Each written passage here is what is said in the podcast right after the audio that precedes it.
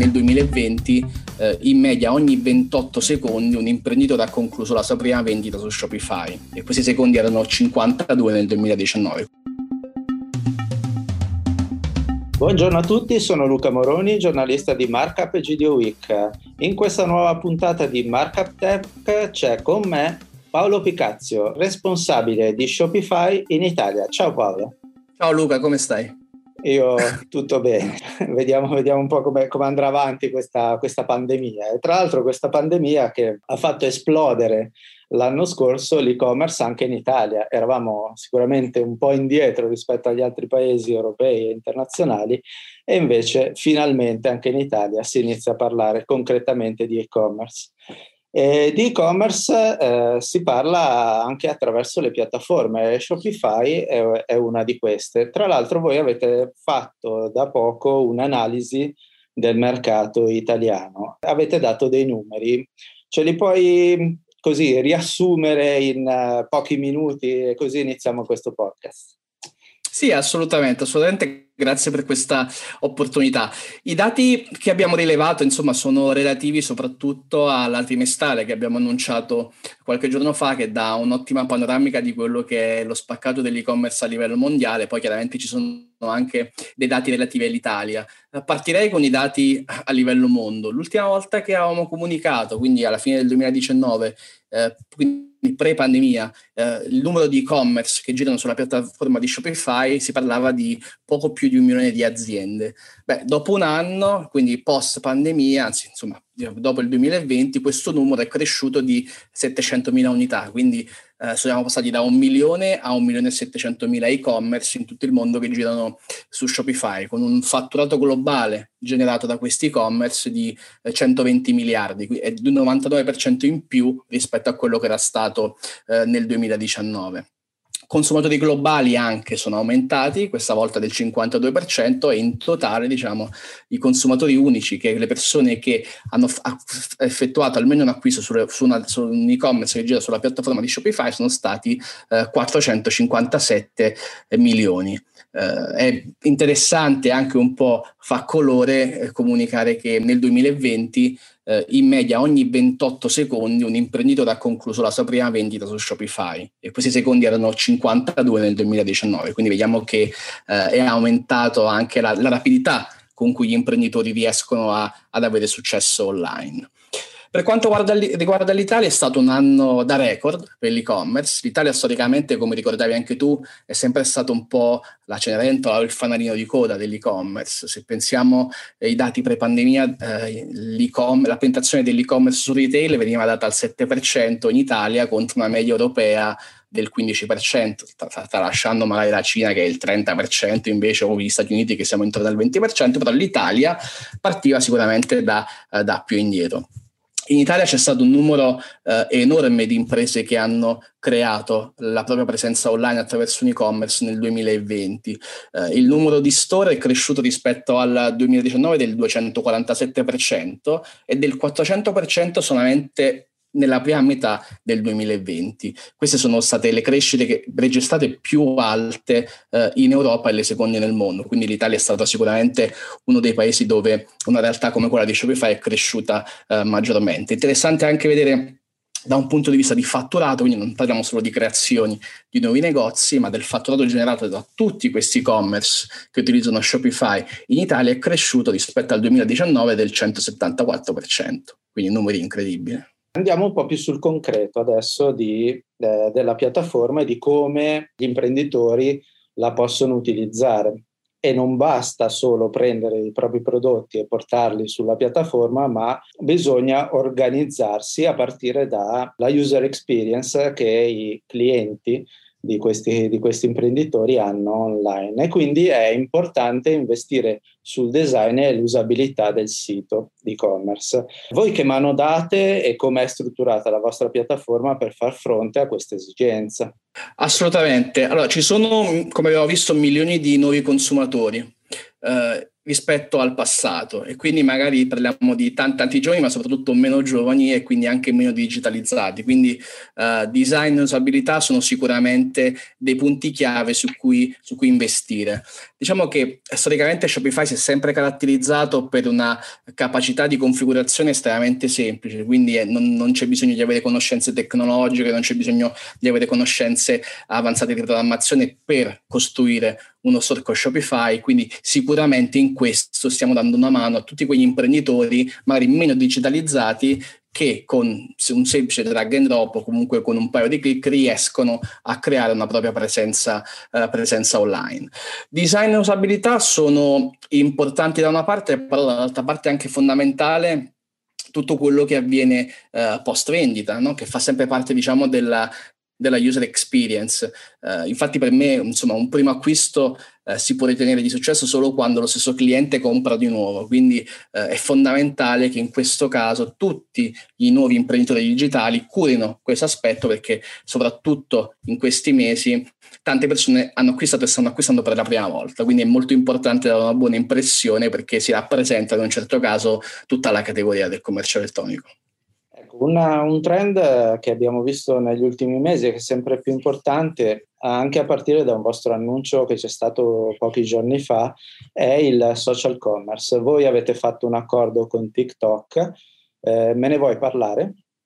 Sì, assolutamente. Allora, vendere online è una, diciamo, una ehm, vera e propria attività imprenditoriale, quindi da una parte c'è la costruzione di, di un e-commerce che rappresenta appunto la vetrina digitale, ma dall'altra parte c'è anche l'importanza di portare traffico a questa vetrina perché altrimenti insomma il sito in sé serve a poco. E come sappiamo oggi la maggior parte del traffico si concentra su, sui social media quindi canali come Facebook, Instagram, eh, Pinterest, TikTok di cui parlavi, parlavi prima quello che abbiamo fatto è eh, sviluppare una partnership nello specifico con TikTok, annunciata qualche settimana fa, finalmente rilasciata in Italia, una partnership che esisteva in realtà eh, da diversi mesi ma che non era ancora disponibile nel nostro mercato, dove fondamentalmente andiamo a semplificare oh, un lavoro di integrazione, perché fare advertising su TikTok, così come farlo su Instagram o su Facebook, richiede eh, la creazione di un'integrazione che permetta alle due piattaforme, quindi Shopify da un lato, l'e-commerce gira su Shopify da un lato, il social network dall'altro, di dialogare, di dialogare per passare informazioni relative ai prodotti che si vogliono vendere, le immagini, le foto, le quantità, eccetera, eccetera. Tutto questo richiede uno sviluppo, richiederebbe uno sviluppo tecnologico da parte degli imprenditori, ma sappiamo appunto eh, essere magari non nelle loro corde effettuare sviluppi tecnologici e tecnologici, quindi abbiamo creato noi un'integrazione che in pochi clic permette di sincronizzare i cataloghi prodotti fra la vetrina di Shopify e TikTok in questo caso. Interessante. Invece eh, andiamo a parlare del, dei sistemi di pagamento che sono disponibili sulla vostra piattaforma. Eh, è una, un elemento importante da considerare perché ci permette di ampliare il numero di persone che possono fare acquisti sul nostro sito di e-commerce. Quindi voi quali utilizzate sulla piattaforma e se hai dei dati su quali gli italiani scelgono? Allora, ad oggi la soluzione principale che viene utilizzata e viene messa a disposizione dai, dai, merchant, dagli imprenditori Shopify è Shopify Payments, che è un metodo diffuso in tutto il mondo per accettare i pagamenti con carte di credito, che è anche diciamo, il modo preferito dai, dai consumatori che, che, comprano sui negozi che girano su Shopify. Uh, carte di credito da una parte, fondamentale anche la partnership e l'integrazione disponibile che c'è con PayPal, che diciamo rientra come secondo secondo metodo di pagamento preferito eh, in Italia e poi a seguire eh, Google Pay, Amazon Pay che anche sono perfettamente integrati. Nel momento in cui un merchant magari ha già delle, eh, delle, degli, degli, accordi pregressi con realtà come, come, Nexi, ad esempio, anche Nexi è perfettamente integrato con, con, la piattaforma di Shopify. Quindi nel caso in cui non si voglia utilizzare Shopify Payments, si può utilizzare Nexi. Le novità non sono finite su questo aspetto perché sappiamo benissimo che eh, prendono piede sempre, più spe, sempre, sempre, di più sistemi di pagamento alternativi, ehm, soprattutto peer-to-peer, e in questo caso ovviamente stiamo facendo degli investimenti per portare anche queste nuove modalità di pagamento all'interno della piattaforma di Shopify. Tu vedi altre criticità per i merchant che, sono, che vogliono impostare una presenza online e quindi come si devono strutturare per superarle? Per esempio, sto parlando di tutto il discorso logistico. Allora, il discorso logistico è anche, anche molto interessante perché dobbiamo, facciamo una, una divisione. No? Da una parte abbiamo magari eh, le realtà tradizionali eh, che sono la maggior parte oggi in Italia, che vanno online, eh, che in questo caso comunque quantomeno esiste già un punto fisico, esiste già eh, un negozio fisico che può anche fare le veci eh, di un magazzino. No? Questo è anche un po' eh, nuovo, la nuova veste che le realtà fisiche con, con un punto fisico stanno, stanno ricoprendo. Dall'altra parte abbiamo invece gli imprenditori nativi digitali che iniziano oggi a fare commercio elettronico. Per quanto riguarda la, per quanto riguarda la prima eh, tipologia di categoria, sicuramente diciamo, sono delle realtà avvantaggiate perché magari già hanno degli accordi pregressi eh, per iniziare a spedire, ma diciamo che oggi eh, tutti i principali operatori, da, da, da, dalle poste a mailboxes, eccetera, eh, Bartolini, DHL, eccetera, si sono strutturati per andare incontro al GLS, per andare incontro alle esigenze dei merchant con delle proposte dedicate. E tutte queste soluzioni sono eh, facilmente integrabili anche qui con pochi clic con Shopify, in modo che eh, una volta che entri l'ordine in automatico sia possibile sincronizzare sincronizzare tutti quegli acquisti con il proprio corriere preferito in modo tale da, da consegnare poi la merce a questi corrieri ed iniziare quindi il processo di spedizione. Bene, chiudiamo questa puntata del podcast con la mia tradizionale domanda finale. Eh, cosa vedi nel prossimo futuro? Beh, su questo abbiamo condotto poche settimane fa una ricerca che si chiama proprio Il futuro del commercio, che secondo me risponde un po' a, a questa domanda. Diciamo che ci sono diverse cose eh, che, abbiamo, che, abbiamo, osservato da questa, da questa, analisi, analisi che è stata condotta poi in 11 paesi, fra cui eh, anche l'Italia. Beh, eh, la prima cosa sicuramente che va sottolineata è che i giovani cambieranno il panorama imprenditoriale comunque sono la forza trainante della crescita irreversibile dell'e-commerce, nonché i consumatori che hanno modificato le proprie abitudini di acquisto incrementando la spesa online. Questo ovviamente è, è una, grande, una grande verità. Il secondo punto, come anticipavo anche nella risposta precedente, è che il negozio fisico si trasformerà con vantaggi anche soprattutto per le imprese locali. Quindi eh, finalmente avremo questa, questo omnichannel di cui tanto si parla, dove, fi- dove, il negozio fisico diventa un valore aggiunto per chi inizia a fare un'attività di vendita online.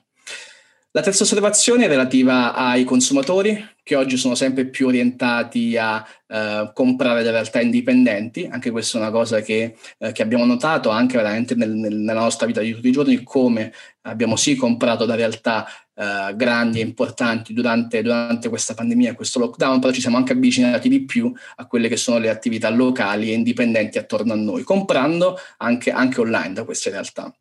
L'ultima osservazione, eh, che insomma si rallaccia anche un po' a quella di prima, è che eh, i consumatori compreranno sempre di più tenendo in conto la propria sfera uh, valoriale, quindi stando attenti a uh, cose come la sostenibilità, per esempio, la trasparenza, la responsabilità, l'autenticità uh, di chi vende online. Bene Paolo, io ti ringrazio per aver partecipato a questa puntata e magari ci sentiamo tra, tra, qualche mese con qualche altra analisi per vedere come si sta muovendo il mercato e per vedere se continuerà diciamo, l'ascesa dell'e-commerce in Italia. Grazie ancora. Grazie a te.